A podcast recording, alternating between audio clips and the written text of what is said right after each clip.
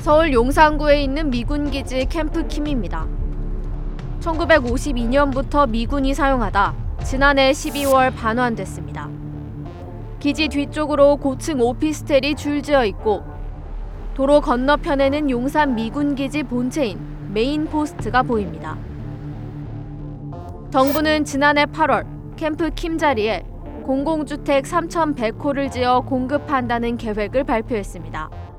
용산 미군 반환 부지 중 캠프킴 부지도 주간 주거 공간으로 조성하여 3,100호를 공급할 예정입니다. 아울러 하지만 환경 정화 없이는 어림도 없는 계획입니다. 뉴스타파는 최근 미군 기지 12곳에 환경오염 위해성 평가 보고서를 입수했습니다. 환경부의 위해성 평가 결과 캠프킴은 바람 위해도 등이 다른 미군 기지보다 압도적으로 높게 나타났습니다. 이곳에 사람이 살게 되면 토양의 오염 물질로 인해 암에 걸릴 확률이 100분의 2로 조사됐습니다.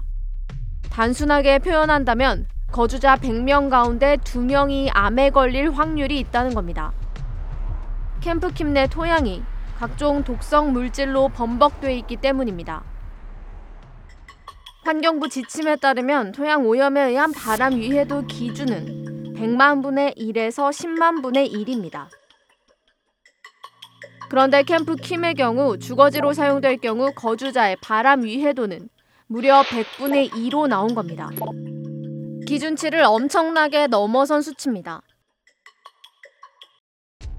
주거지가 아닌 상가 등으로 사용된다 하더라도 바람 위해도는 1000분의 4.83으로 측정돼 역시 기준치를 훨씬 초과했습니다. 암 외에 질병을 유발할 수 있는 비바람 위해도도 기준치를 100배 넘게 초과했습니다. 오염물질 독성에 취약한 어린이의 경우 비바람 위해도의 측정값은 무려 165로 나왔습니다.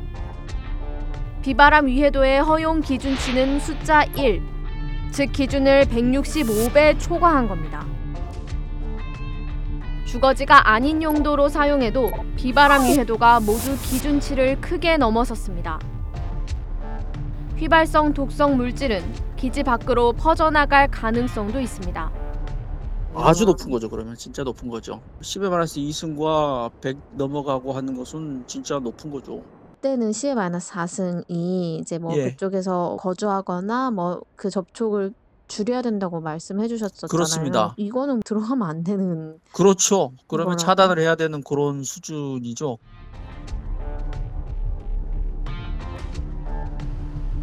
환경부는 미군 기지 위해성 평가 보고서를 자발적으로 공개하지 않고 있습니다. 어차피 오염이 물질별로 이게 조사가 된 게 또 공개가 됐기 때문에 그렇게 더 특별하게 생각하실 필요는 없을 것 같아요. 어떻게 인체에 닿을 수 있고 독성은 얼마다. 예. 전 이렇게 계산한 거기 때문에 저희는 뭐 특별한 사항은 없다고 보고 있어요. 그러나 위해성 평가 결과를 별도로 공개하지 않으면 시민들은 미군 기지 내 토양 오염 물질들이 어떻게 인체에 영향을 미치는지를 알 길이 없습니다. 특히 DNA의 변이를 일으키는 것으로 알려진 돌연변이 유발 물질, 염화 바이닐과 트리클로로에틸렌 같은 독성 토양가스의 존재도 알 수 없습니다. 따라서 위해성 평가 보고서까지 투명하게 공개하고 오염 지역 환경 정화를 철저하게 실시해야 하는 상황.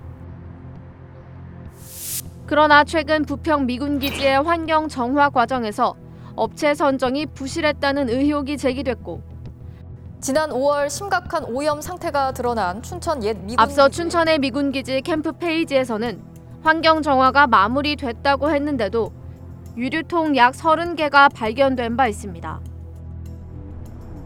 우리 정부가 미국을 의식해 지나치게 비밀주의를 고수해온 자세에서 벗어나 정보를 제대로 공개하고 정화 비용 책임도 미국 측에 적극적으로 지을 수 있는 태세 전환이 시급해 보입니다.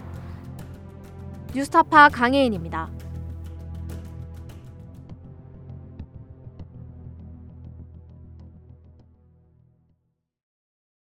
내 목숨을 걸어서라도 지키려고 하는 것은 국가가 아니야.